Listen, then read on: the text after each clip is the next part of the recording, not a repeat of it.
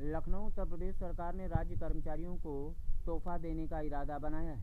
नमस्कार, मैं आदित्य सिंह और आप देख रहे हैं श्री न्यूज़ 24 लखनऊ से प्रवीण सैनी की खास रिपोर्ट। उत्तर प्रदेश सरकार जल्द ही उत्तर प्रदेश राज्य कर्मचारियों को खुश करने के लिए दे सकती है एक बड़ा तोहफा, जिसका लाभ 15 लाख कर्मचारियों को मिल सकता है। जुलाई माह में राज्य कर्मचारियों को मिल सकता है 11 प्रतिशत महँगाई भत्ता, जनवरी 2020 से नहीं बढ़ाया था। महँगाई भत्ता।